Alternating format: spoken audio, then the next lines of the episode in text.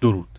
من امیر مبارکی هستم و این سیومین قسمت از پادکست روایت بیداری هست که در اون به خانش کتاب تاریخ مشروطه ایران اثر احمد کسروی می‌پردازیم. گفتار پنجم. جستجویی از حال مردم.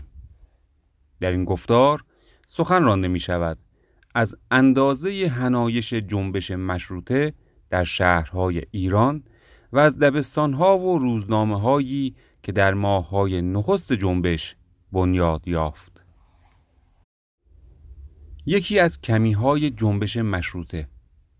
تا اینجا پیشامدهای نه ماهه جنبش مشروطه را پیاپی نوشتیم. لیکن در اینجا باید رشته تاریخ را بریده و از پیشرفت باز ایستاده برخی چیزهایی را که نگفته ایم بگوییم.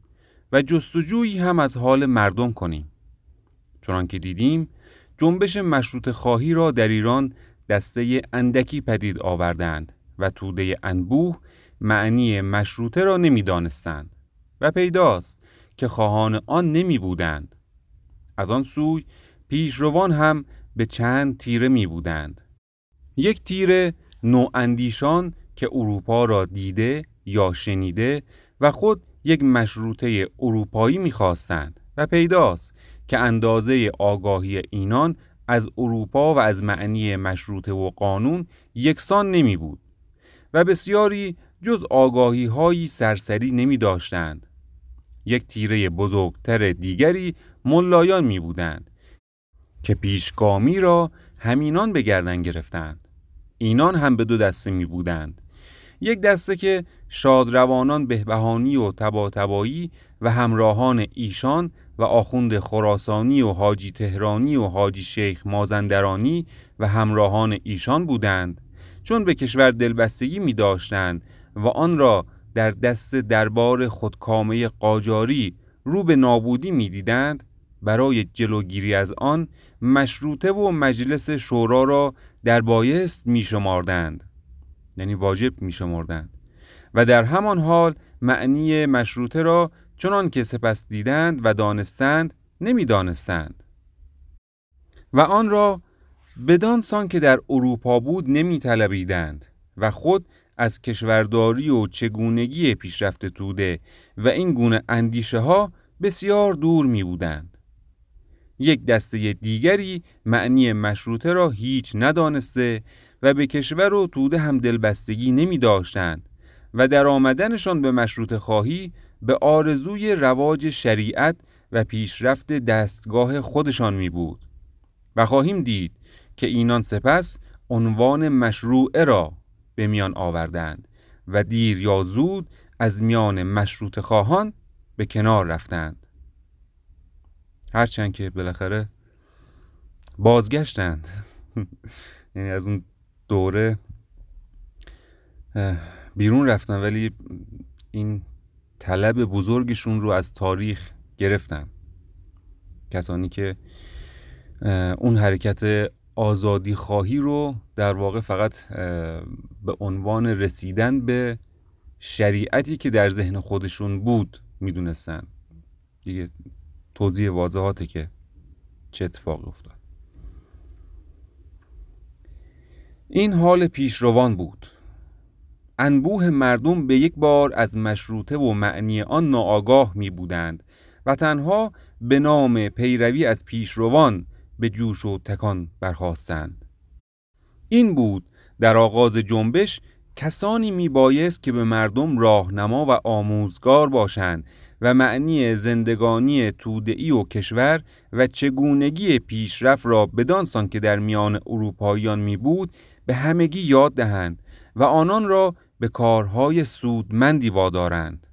از پیشروان مشروطه نبایستی چشم داشت که مردم را از همه گرفتاری ها از پراکندگی کیش ها و اندیشه ها و از آلودگی خوی ها بپیرایند.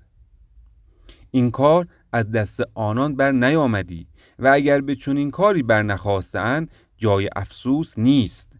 جای افسوس آن است که با آن تکانی که به نام آزادی خواهی به مردم داده بودند باری در این زمینه به آنان آموزگاری ننمودند. معنی درست مشروطه و مجلس و قانون را به آنان نفهمانیدند و یک راهی برای کوشش برای ایشان باز نکردند و یک آرمانی به ایشان نشان ندادند. در این نه ماه آغاز جنبش زمینه آمادهی برای این کار در میان می بود. در این چند ماه اگر راهنمایانی بدین سان در تهران که پایتخت کشور و بودنگاه دارالشورا می بود پیدا شدندی و با گفتن و نوشتن آموزاک های دربایس را به مردم آموختندی یعنی فکر منظور آموزش های واجب رو به مردم یاد می‌دادن آینده جنبش جز آن گردیدی که گردید و ما نیز خواهیم نوشت. آن شور و سوهش که در مردم پدید آمده بود اگر با آگاهی های سودمندی درباره زندگی تودعی و کشورداری و این زمینه ها تو ام گردیدی به زودی خاموشی نیافتی و با یک فریبکاری هایی از ملایان و دیگران کینه با مشروطه و آزادی جای آنها را نگرفتی. نبودن چنین راهنمایانی نه تنها کشور را از پیشرفت بی بهره گردانید خود زیانهایی نیز پدید آورد و در بسیار جاها به جنبش جامعه هیاهو و آشوب پوشانید. کاری که دو سید و همدستان ایشان کردند بسیار ارجدار می بود و باید همیشه در تاریخ نامهای آنان به بزرگی برده شود. ولی ایشان می بایست در پی آن کار در اندیشه راه بردن مردم باشند و این شگفت است که نبودند. و همان داده شدن فرمان مشروطه و باز شدن دارالشورا و نوشته شدن قانون اساسی را بس دانسته و به کار دیگری نیاز ندیدند. این خود لغزشی از ایشان بود. ایشان مردم را شورانیدند و به پا برانگیختند ولی راهی برای پیش رفتن و کوشیدن ننمودند. و این کار نتیجه آن را داد که تا دیرگاهی در همه جا رشته در دست ملایان و روزخانان می بود و اینان به دلخواه خود مشروطه را همان رواج شریعت میزندیدند و از قرآن و احادیث دلیل ها یاد می کردند و در نشست های خود همیشه روزه می خانیدند و انبوه مردم جنبش را جز برای همین نمی‌دانستند. داستان حاجی شیخ فضل الله نوری و پیشنهادهای او را به مجلس خواهیم آورد. تا دیری مردم گیج این کارها می بودند شوریده و برای کوشش آماده گردیده ولی با اینها می گذراندند. سپس کم کم اندیشه های دیگری پراکنده گردید آن دسته از پیشروان که مشروطه را به معنی اروپاییش می‌خواستند گاهی گفتار از میهندوستی و جانفشانی راندند و زمانی نام کارخانه و ماشین به میان آوردند و هنگامی سخن از آبادی کشور و کشیدن راه آهن و مانند اینها گفتند. در نتیجه اینها مردم دودل گردیدند و کم کم جدایی میانه درشته اندیشه پدید آمد و چون ملایان سود خود را در همراهی با مشروطه نمی‌دیدند و خود می بایست جدا گردند یک دسته بزرگی با ایشان رفتند. و این دسته که پایدار ماندند باز راهی برای کوشش و پیشرفت در جلوی خود نیافتند و باز سرگردان ماندند. این دسته نواندیشان نیز مردم را راه بردن نتوانستند. اینان به مردم می گفتند باید میهن خود را دوست داریم باید در راه آن جانفشانی کنیم باید با یکدیگر همدست شویم باید دانش آموزیم. اینها را می گفتند و مردم را به تکان می آوردند بی آنکه معنی درست میهن دوستی و جانفشانی و همدستی را یاد دهند. بی آنکه راه اینها را باز نمایند. به خود مردم وامی گذاردند که معنی اینها را بدانند و راهش را بشناسند و آنان هر کسی به دلخواه و فهم خود معنایی به آنها می‌داد و از روی هوس به کارهایی برمیخواست. انبوهی از آزادی خواهان بایایی برای خود جز بدگویی از محمد علی میرزا و گلو و ناله از خودکامگی نمی شناختند و هر کس هرچه بدگویی بیشتر می کرد و از پرده دری هم باز نمی ایستاد این را نشان بیشی آزادی خواهی خود می پنداشت این این قسمت خیلی چیزه.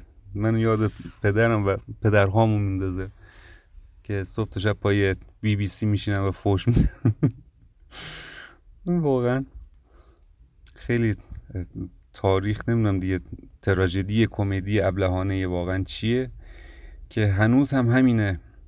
متاسفانه هنوز نه به طور کلی دوستان و افراد و نسلی هم داریم که بسیار دارن آگاه میشن و آگاهی میدن و جستجو می‌کنن. ولی این رو هنوز هم می‌بینیم. حتی در همین نسل جوان هم می‌بینیم که دانش و بهره سیاسیمون جز فهاشی و در واقع ناله کردن از وضعیت چیزی نیست. هیچ آگاهی نداریم و تنها نقل محفل یک لعنت فرستادن به وضع موجوده و تمام. این میشه در واقع میهندوستیمون یا هر چیزی که اسمش رو بذاریم.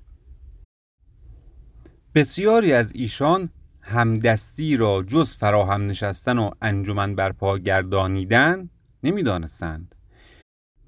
آن همه نام میهن برده می‌شد از هزار تن یکی معنای درست آن را نمی‌دانست و انبوه ایشان میهن را سرزمین و کوه و بیابان شمارده و به نام میهن دوستی شعرها در ستایش آب و هوای آن می سرودند و دلبستگی های گذاف آمیز شاعرانه نشان می‌دادند.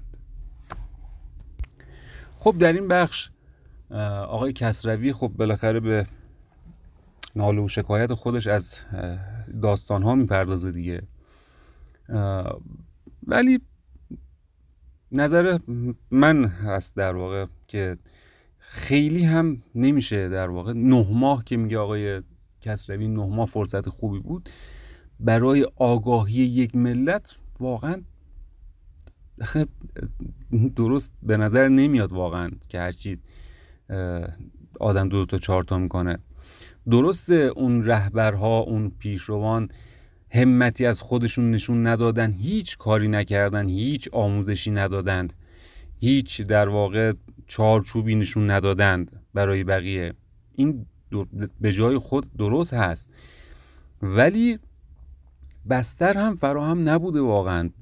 سواد نبوده روزنامه های آزاد زیاد نبودند به تعداد انگوش بودن. اونها هم تازه یادمون باشه در بخش های ابتدایی کتاب خیلی هاشون به چپ و راست می‌زدن یعنی حزب باد بودن ایستا نبودن در یک هدف.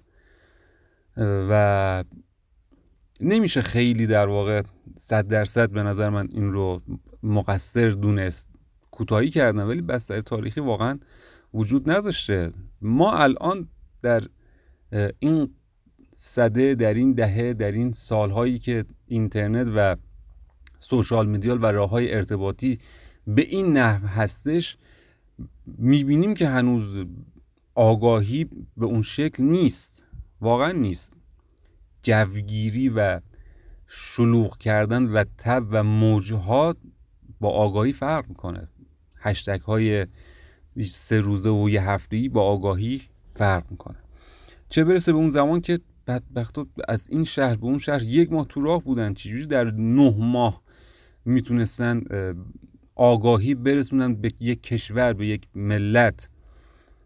سخت بوده. در بعد در اون کشوری که هزار فرقه و هزار قبیله بودن در شهرها هنوز هیدری نعمتی بودن نمی‌دونم ایلها و قبایل و اشایر باز به توایف و به هزار یک چیز دیگه اجزای ریستر تشکیل می شدن اینها باز با هم دیگه رقابت داشتن. از جزء پایین تا رأس هرم اصلا وحشتناک بوده. واقعا نه ماه نمیشه یک آگاهی بزرگی داد به یک کشور که کشوری که در خاموشی و تاریکی بوده بعد به روشنایی برسه ایدئولوژی به فهم چیه تفکر بفهمه چیه بعد در راستای تفکر بتونه رهبرانشون رو نقد بکنن که آقا مثلا این رهبر اگر نشد ما چون ایدمون و چارچوب فکریمون اینه آقای فلانی بیاد رهبر واقعا نمیشه دیگه سخت بود. نکته بعدی که آقای کسروی به زیبایی اشاره می‌کنه و به در واقع چون اگر با اندیشه آقای کسروی آگاهی داشته باشید همین که از آقای بهبهانی و تبا تبایی به نیکی در واقع یاد می‌بره واقعا جایی بسی چیز دیگه. چون اندیشه های خاصی داشتن. ولی در جایگاه تاریخ نویس تاریخ نویسی سعی کردن که در واقع انصاف رو رعایت بکنه و در واقع حرکت و رهبری این دو بزرگوار رو ستایش می‌کنه. و میگه چیزی غیر از این دیگه نخواستند به نظر من این نبوده که ندونند. مگر می شود که آقای بهبهانی و تبا تبایی که می توانند یک کشور و یک ملت رو به جنبش در بیارند در مقابل خودکامگی یک در واقع سلسله بیشتر از این نفهمن. مگه میشه؟ فهمیدن و میفهمیدن ولی نمی‌خواستن بیشتر از این بره جلو. احساس من اینه که داستان داستان ناصرالدین شاه هستش شاه شهید به قول دوستان. که ناصرالدین شاه هم در واقع در بره های اول حکومتش بسیار دوست داشت ایران پیشرفت بکنه. وقتی رفت اروپا و اروپا رو دید و برگشت دوست داشت ایران اروپایی بشه. ولی ته دلش در واقع ترسید از یک جایی. از یک جایی ترسید که همین آگاهی که داره دوست داره به مردم بده همین آگاهی باعث نابودیش بشه. چون اون آگاهی اگر برسه دیگه مردم آگاه قبول نمی‌کنن که یک نفر برای همه تصمیم بگیره. درست؟ فکر می‌کنم این دو بزرگوار هم تا اونجایی که بالاخره جلوی خودکامگی رو بگیرن و یک مجلسی رو درست بکنن که حالا دیگه یک نفر به جای همه تصمیم نگیره یک نماینده های در واقع مردم تصمیم بگیرن تا اینجاها رو اومدن جلو. ولی از این اون طرفتر دیگه بالاخره بحث دین و شریعت و موارد دیگه پیش میاد دیگه. درسته؟ حتی انقدر در واقع روشن فکر بودن که جلوی فضل الله نوری ایستادن و گفتن نه مثلا در اون حد در اون حد هم بودن ولی باز هم به نظر من تای دلشون نمی‌خواست به جایی برسه که کلا دین در واقع و این رسم پیروی از رهبران دینی جاش رو به پیروی از رهبران روشنفکر غربگرا بده. به نظر من تا اینجاها دیگه اینجاهای خط قرمزایی براشون بود.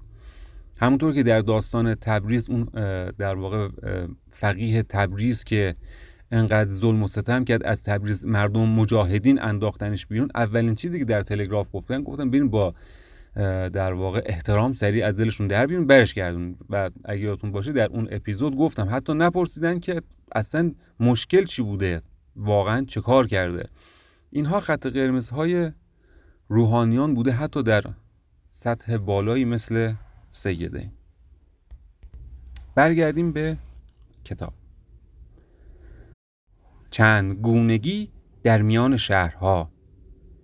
یکی از نتیجه های شگفت این بیراهی جدایی و چند تیرگی بود که ناگزیر در میان شهرها پدید می آمد. زیرا چون راهی که همگی آن را پیمایند نمی بود و چنان که گفتیم مردم را شورانیده و ناآسوده گردانیده و به خودشان واگذارده بودند که کوشش هایی کنند. خواه ناخواه فهم و آگاهی خود آنها و سستی و استواری خویها و بودن و نبودن پیشروانی در پدید آوردن حال هر شهری کارگر افتاد و جنبش و کوشش در هر کدام از آنها رنگ و رویه دیگری به خود می گرفت. مثلا در تبریز چون اندیشه ها بلندتر و آگاهی از معنی مشروطه و قانون بیشتر و خویها استوارتر می بود و از این سو پیشروان دلسوز و کوشنده پادر میان می داشتند در نتیجه اینها جنبش و کوشش پایه استوار یافت و به یک رشته کارهای ارجدار و سودمندی از پدید آوردن دسته مجاهدان و بنیاد نهادن دبستانها و مانند اینها پرداخته شد و چنان که دیدیم در آن نه ماه تبریز چند بار با خودکامگی نبرد کرد و در همگی فیروز درآمد. در تبریز هر چیز را به معنی درست خود میفهمیدند و هر کاری را دلسوزانه پیش می بردند. خورده گرفتن این شهر به قانون اساسی برخواستن آن به شمردن کمی های قانون و ایستادگیش برای پیشرفت خواست خود که یاد کردیم بهترین نمونه از نیک فهمی و کوشش دلسوزانه تبریزیان می باشد.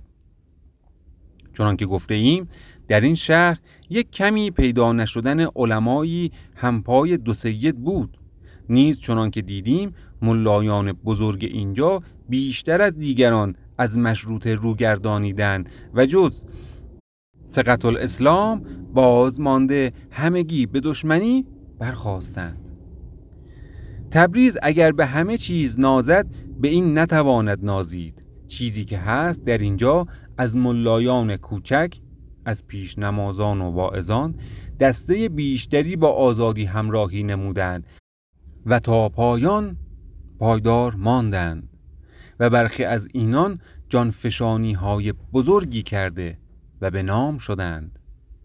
گذشته از آنان که یاد کرده ایم می باید در اینجا نام های حاجی سید المحققین و شیخ سلیمان و میرزا اسماعیل نوبری و شیخ محمد خیابانی و زیاء العلماء و ملا حمزه و ملا غفار را بریم اینان همگی در مشروط خواهی پایدار ماندند.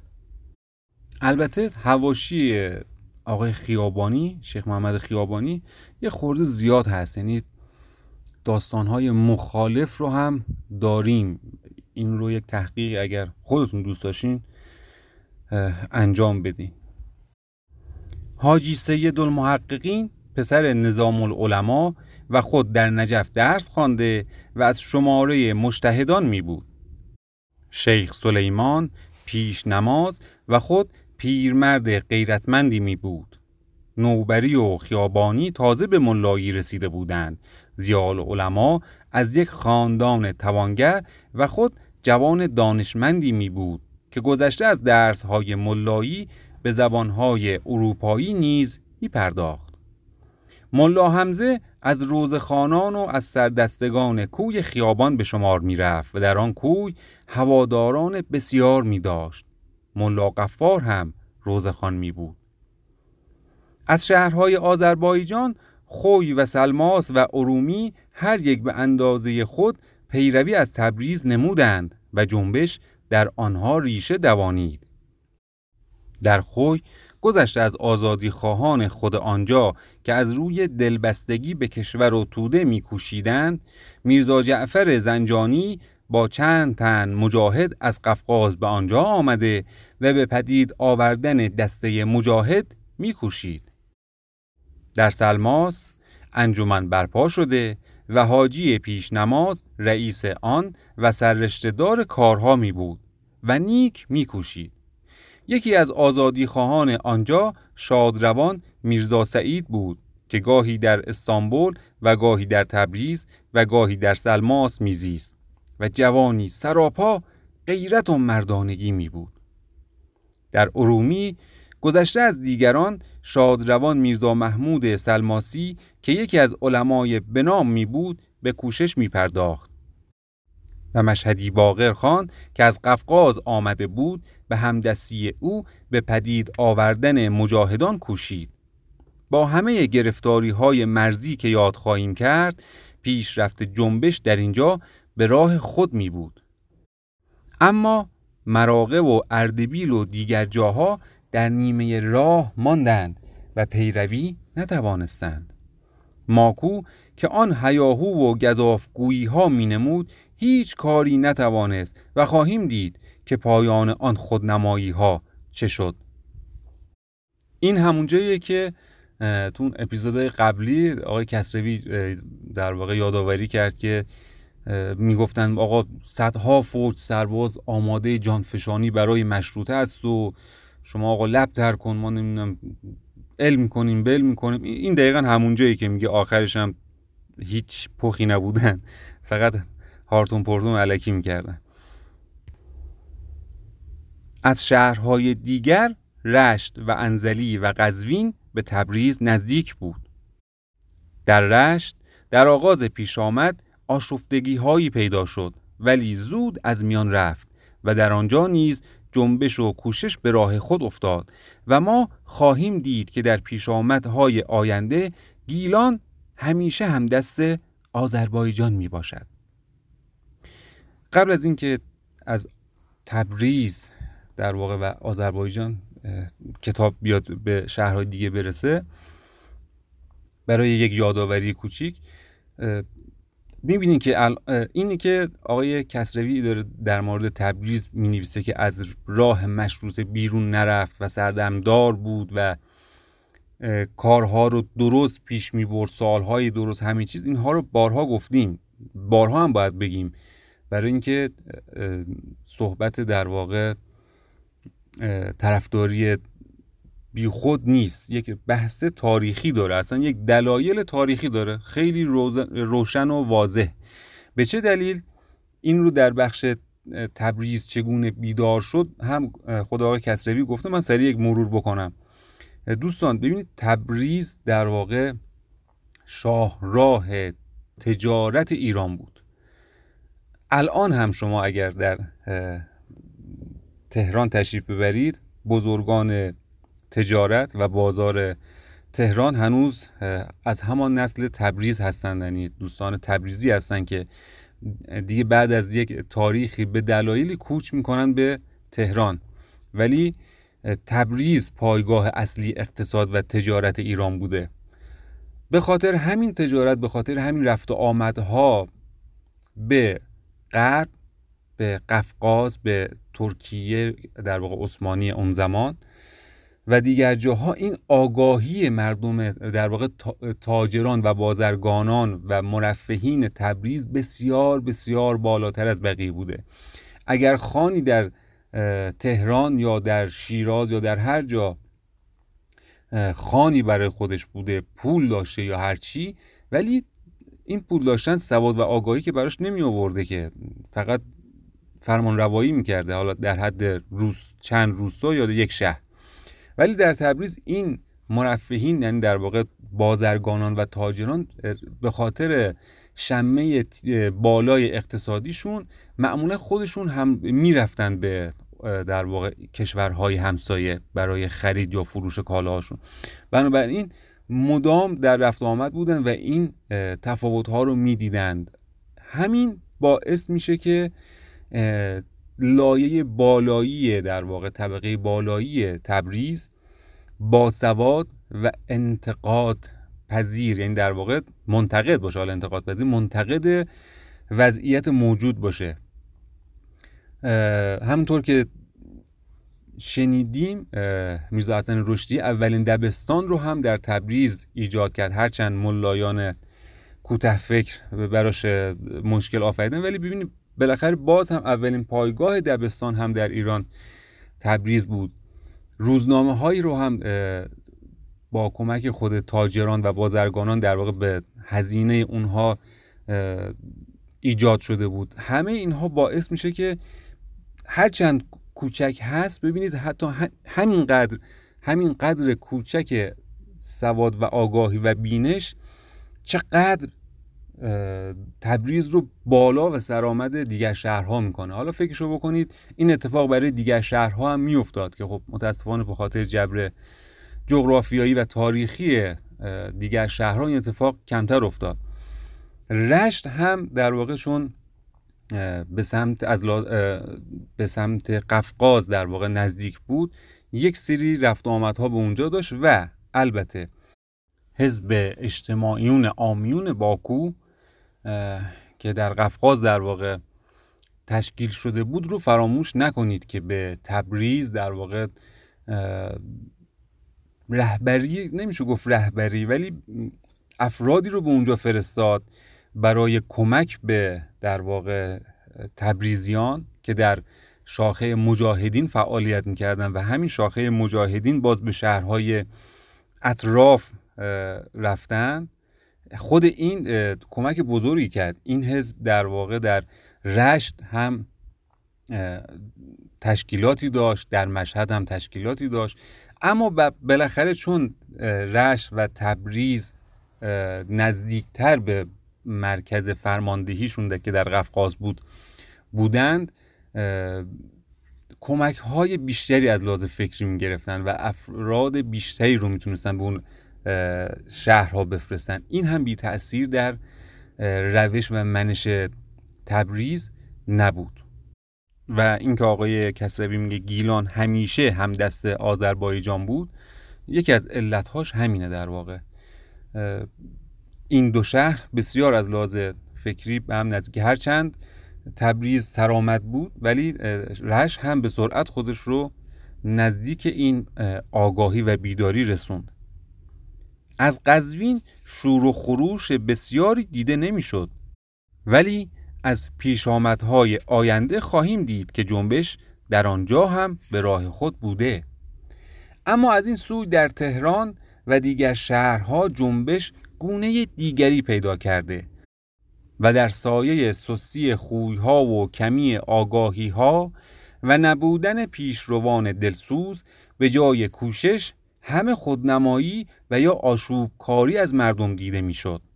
تهران با آنکه پیش افتاد و جنبش را پدید آورد خود آن را پروردن نتوانست تهرانی ها از سوس خویی همه به نمایش می پرداختند و جنبش در اینجا بیش از همه خودنمایی و روی کاری می بود. در آغاز جنبش که تازه فرمان مشروط داده شده بود در اینجا شبنام نویسی رواج بی اندازه می داشت که صدها کسان به آن می پرداختند و آنچه از خشک و می دانستند به روی کاغذ آورده پراکنده می ساختند. بسیاری از ایشان به پیشگامان جنبش از دو سید و دیگران رشک برده نکوهش ها می و یا به ایشان راهنمایی می کردند. مشروطه که یک چیز تازه ای بود از اروپا رسیده و هر کسی می بایست در پی یاد گرفتن و دانستن معنی آن باشد. اینان به جای آن همه یاد می‌دادند و هر کسی از پیش خود معنی دیگری به مشروطه و قانون می‌داد و در پیرامون آن سخن میراند و این یکی از کارهای شگفت می بود. سپس کم کم شبنامه نویسی از میان رفت و این بار نوبت به انجمن سازی رسید یعنی شده هشتگ انجمن نخست انجمنهایی این کس و آن کس به نام امر به معروف بنیاد می کردند.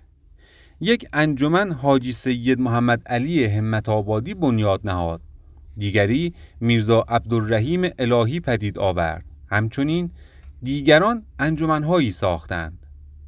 انجمن همت آبادی برای آن بود که اگر بادخاری یا ریش تراشیده ای دیدند با او امر به معروف کنند.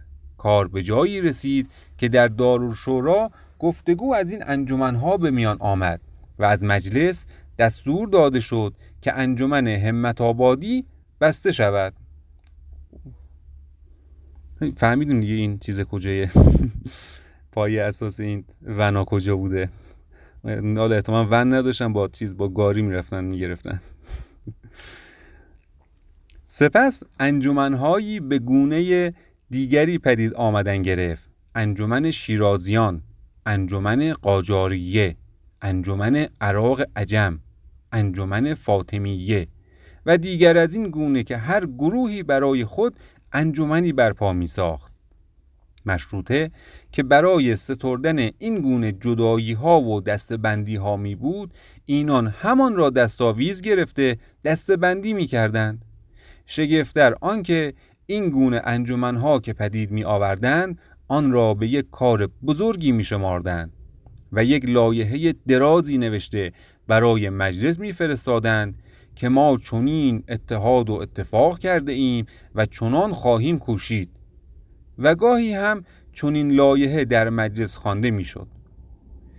نشستی برپا کردن و دهتن و بیستن گرد هم نشستن و به گفتگوهای پراکندهی پرداختن را یگانگی و همدستگی می شناختند تفنگ خریدن و مشق سربازی کردن چون کار سختی می بود در اینجا پیش نرفت. نه مردم به آن ارج گذاردند و نه پیشروان به آن واداشتند. آقای کسروی داره کنایه به فعالیت تبریزیان می‌زنه که در واقع برای خودشون گروه درست کرده بودن. بقال و چقال و نونوا و همه جمعه ها می‌رفتن بیرون شهر و مشق تیراندازی می‌کردند. یعنی داره میگه آگاهی و بینش اونا و همت اونها کجا؟ که می‌دونستن که این کار در واقع سر دراز داره و احتمال خشونت و درگیری های جنگی هم هست. از همون اول مشروطه که همه در تهران به پایکوبی و ناز و اشوه می پرداختن که دیگه مشروطه شد و هر کم به قول آقای کسروی برای خودش دانشمندی شده بود و می‌گفت مشروطه چنین است و چنانه است تبریزیان اون برداشتن جمعه ها مشق تیراندازی می‌کردن. ببینید تفاوت چقدر زیاده واقعا. اما حالا ببینیم به جاش چیکار می‌کردن. ولی به جای آن گاهی در یک انجمن ده یا بیست تن تفنگ های کهنه از اینجا و آنجا پیدا کرده و به دوش انداخته و به رده می ایستادند و پیکره از خود برمی داشتند یعنی عکس می گرفتند و خود را از این خودنمایی نیز بی بهره نمی گذاردند این بود حال تهران. اما در شهرهای دیگر بیش از همه کشاکش و قوقا می رفت و یک چیزی که تازه رواج یافته و تو گفتی مردم آن را از بایای مشروط خواهی می شماردند گرد آمدن در تلگراف خانه و به تهران و دارالشورا و دیگر جاها پیاپی تلگراف کردن بود. کار به جایی رسید که دارالشورا از این رفتار مردم آزردگی نشان داد و بارها در مجلس این سخن به میان آمد. در یکی از روزنامه های تهران در آن روزها تکهی درباره اسپهان نوشته که چون نمونه نیکی از نمایش های بیهوده برخی شهرها و نشان هوسبازی ملایان می باشد آن را در اینجا می آوریم چون این می نویسد چند روز قبل جناب آقای سقط الاسلام و جناب آقای حاجی آقا نورالله تشریف برده بودند. در صده به جهت تمشیت مجلس آنجا. شخصی از آقایان محترم آنجا خواب دیده بود حضرت حجت عجل الله تعالی فرجه را که خلاصه خواب این است که حضرت به آن آقا فرموده بودند فرزند بگو به مردم مجلس مشروطه را یاری کنید. بر حال آقا خواب خود را به مردم فرموده بودند. از قرار مذکور 700 نفر از جوانهای رشید اسم خود را به ثبت داده اند که لباس مخصوص بپوشند با نشان مجلس سربازهای فداوی مجلس بوده باشند. و فعلا در تهیه نشان ساختن هستند و نیز از قرار مذکور روی نشانهای آنها نوشته شده است سربازهای فدوی مجلس مقدس. ور پنجاه نفر یک رئیس برای خود معین نموده اند و روی نشان رئیس آنها این شعر نوشته شده فدای مجلس ملی و حکم نور الله اقول و اشهد ان لا اله الا الله. به این هم پایان این اپیزود بود. دیگه چی بگیم دیگه از این وقفه؟ یک کرونای کوچولویی گرفتیم و ختم به خیر شد. تو این این اپیزود شما موسیقی ندیدید و در واقع ادیت و ویرایشی نشد. شاید از این به بعد این گونه در واقع کار بکنم. چون کارها متاسفانه خیلی داره پیچیده میشه و اوضاع خیلی از دستم داره در میره و قولی که به شما دادن من شرمنده شما هستم و نمی‌خوام به خاطر هر چیزی رو که از این بعد وقفه بخواد بندازه و دور بکنه ما رو از اپیزودها من حذف می‌کنم. حتی موسیقی. یعنی الان به این روش از این به بعد خواهید شنید که من مستقیم در گوشی خودم به طور یک نواخ و نانستاب در واقع ضبط می‌کنم. حالا هر جایی که اگر توپقی باشه در خود ضبط گوشی این امکان هستش که برگردم و تصدیح بکنم. ولی دیگه در در واقع کامپیوتر و در نرم افزارها edit نمی کنم و موسیقی اضاف نمی کنم شاید برای بعضی خسته کننده باشه جسارتا باید کنار بیان. چون واقعا دیگه وقتی برای اینکه این فایل رو نه پولش هست هزینه ای هستش که من بخوام چون هزینه ای نمی‌گیرم از کسی که بخوام هزینه بکنم که بدم به کسی برام edit بکنه. و همین که خیلی از کتاب عقب افتادیم. خیلی خیلی خیلی عقب افتادیم از کتاب. و چرا باید من هی مدام به این فکر بکنم که کی اینها رو در واقع ببرم توی کامپیوتر موسیقی اضافه بکنم ادیت بکنم. نه. فعلا به این شکل اونقدر میریم جلو که برسیم به کتاب. خود کتاب می‌خوام بخونیم دیگه. حالا آقا این شاید به نظر کسی حرفی نباشه. نباشه. برای من واقعا جسارتا مهم نیستش. ما اومدیم کتاب بخونیم و کتاب بشنویم. اگر وسطش واقعا کسی کتاب انقدر حوصله بره که موسیقی در واقع باید بشنوه بینش خب یه کاری بکنه. بد صحبت کردم ببخشید. ولی چون من خودم اینجوری هم واقعا اصلا اهمیت نداره. من کتاب وقتی کتاب صوتی گوش میدم یک کله گوش میدم. مثلا چه اهمیت داره چرا باید خسته بشم وسطش که بخواد موسیقی بیاد؟ بشنویم تا یه خورده برسیم جلو. واقعا خیلی عقب افتادیم. تقصیر منم هست. عذر می‌خوام. تا چند روز دیگه بدرود. دیگه هفته دیگه نمیگم چون با این روش احتمالا خیلی زودتر بتونیم برسیم به اپیزودهای بعدی. بدرود.